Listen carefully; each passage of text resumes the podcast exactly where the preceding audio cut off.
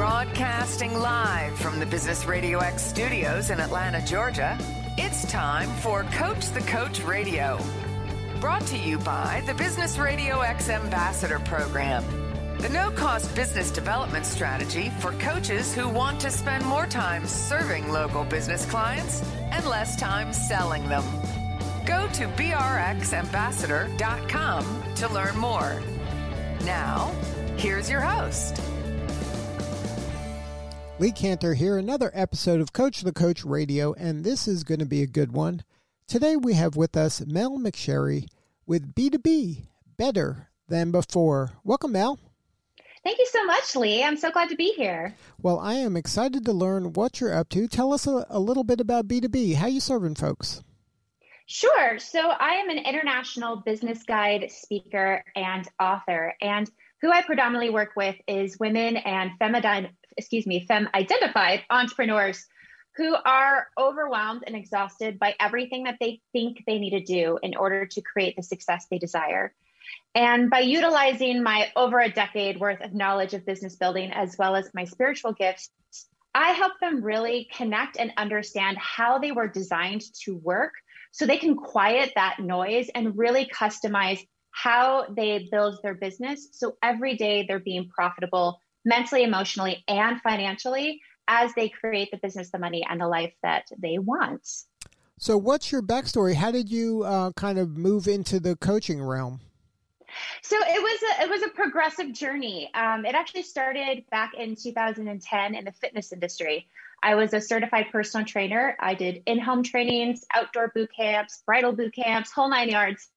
But then when my son was born in 2011, it was just too hard to travel to clients. I was married at the time, and his father works in Major League Baseball and is gone a lot. So I ended up actually taking a step to the side and did some medical billing, online medical billing for a bit, which was not really my jam. However, it did give me that space to really reevaluate what I wanted.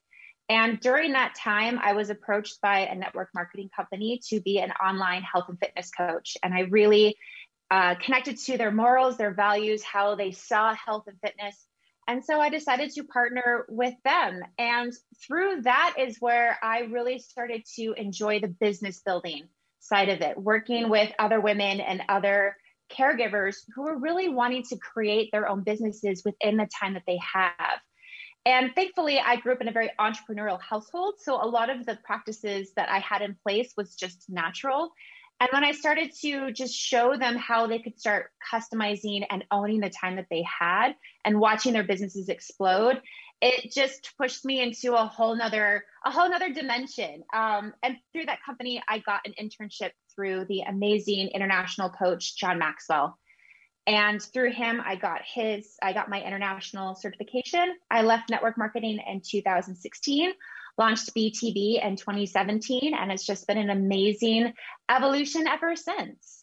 Then uh, during that journey, uh, you also wrote the book She Profits. Can you talk about why uh, you wrote the book and what's the book about?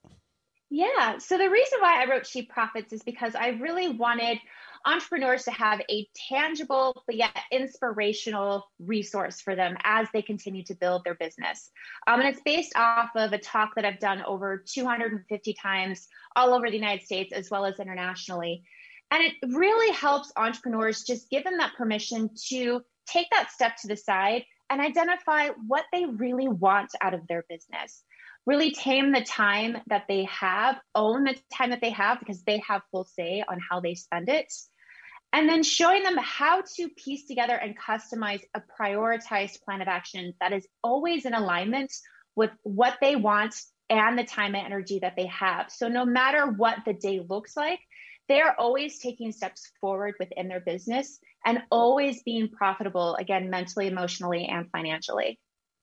Now, how did you stumble upon kind of profitability as kind of uh, the forefront of your work? I actually, it was again another evolution. Um, financial profitability is so prominent in the entrepreneurial space, which rightfully so. Money is beautiful. We all want it, need it, deserve it, and it, it's just a lovely resource to have.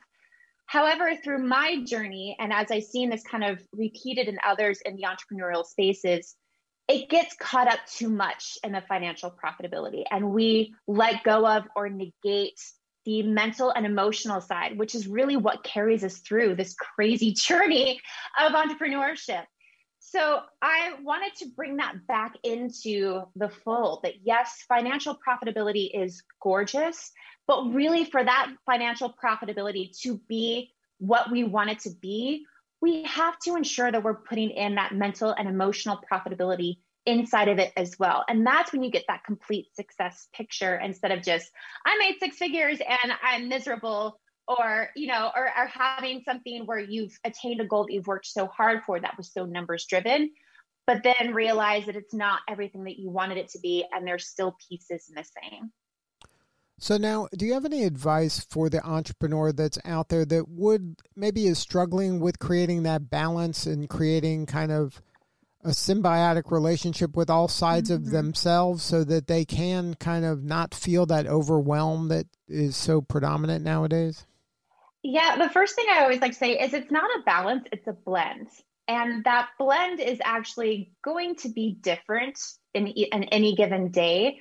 But the main thing is having is you truly identifying what you want to accomplish and using that as even a small grounding check, uh, check-in question where at the beginning of the day just go okay what do i want to accomplish today? And with that lens looking at the time that you have and what pieces of that goal fit in the time that you have that you can do throughout that day and then how can you filter it out through the rest of the week?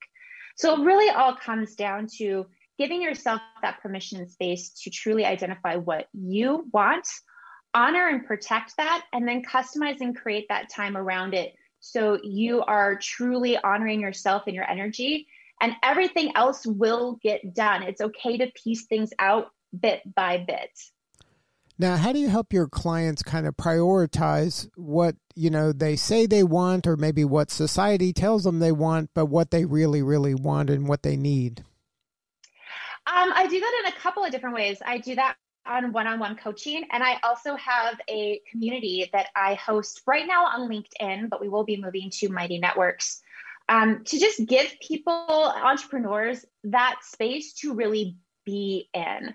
I really want to make sure that resources are available to anyone who needs them, no matter where they are in their business, um, financially or, or, otherwise.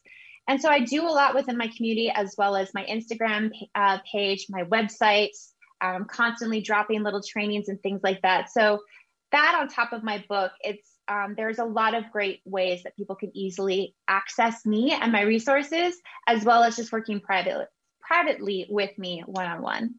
Now, when someone decides to uh, use you as a coach, is this usually the first time they've ever had a coach, or do they typically have tried coaching before and they just resonated with your message more?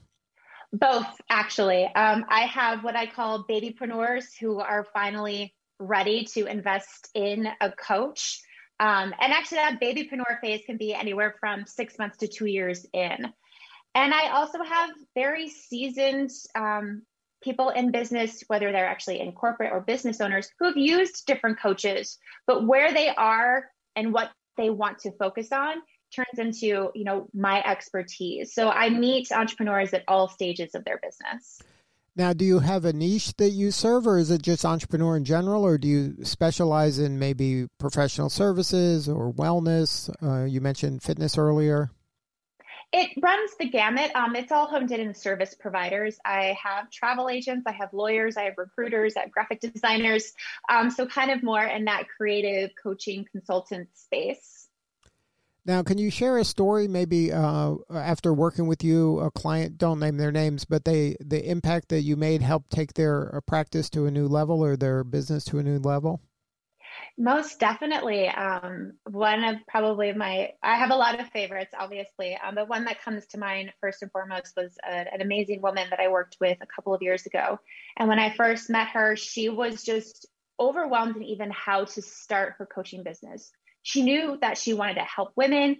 She knew that she had certain gifts, but she was just blowing seeds in the wind and was completely overextending and overwhelming herself with you know all of the noise that she was hearing on social media of what she should do and who she should target and she really just needed that space to just be and collect her thoughts and organize them and prioritize them and in the six months that we worked together, she went from one client to almost booked full. Since then, she's moved on and worked with other amazing coaches, and her business has just exploded. She was actually recently just um, highlighted in Yahoo Finance and has just become an amazing speaker, coach, and I believe soon to be author. So it's been so fun to see where she started and just by purely giving her that space and permission and just that um, that that extra lens to help her prioritize things to see her put that into action and then just completely take off and create what she wanted to create.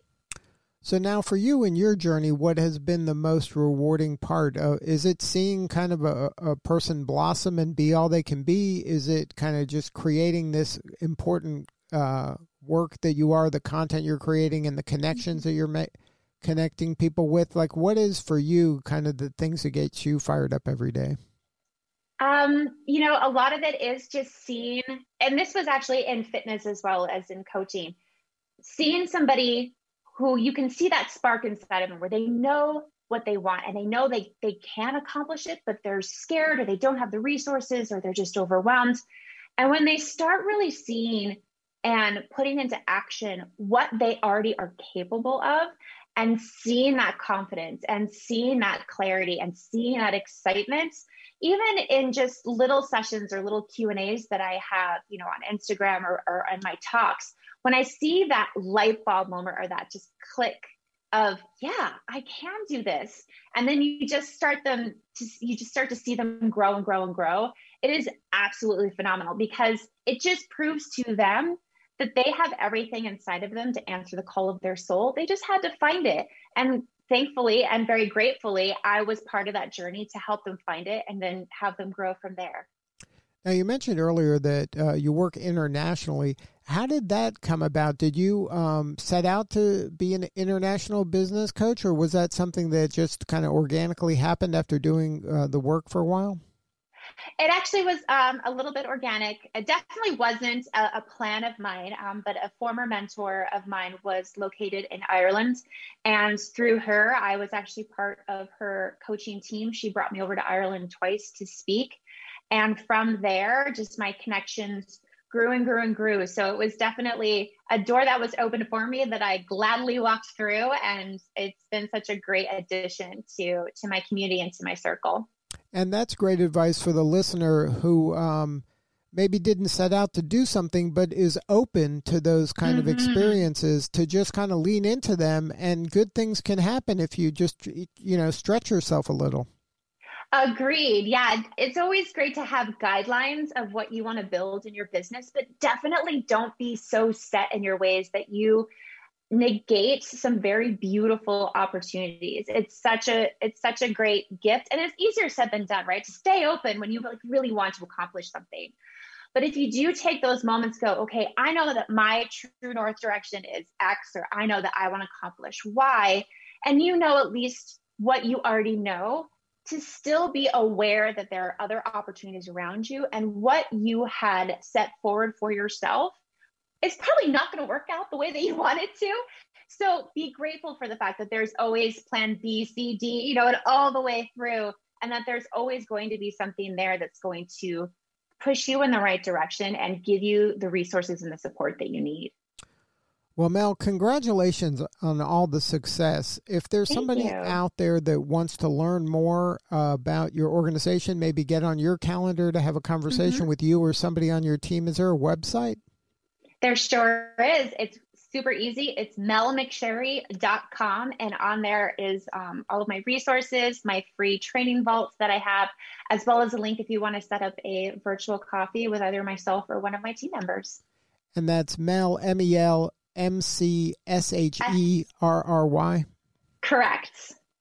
Well, Mel, thank you again for sharing your story. You're doing important work and we appreciate you. Well, thank you so much, Lee. I appreciate hearing that. And it was so great to be here today. All right, this is Lee Kantor. We will see you all next time on Coach the Coach Radio.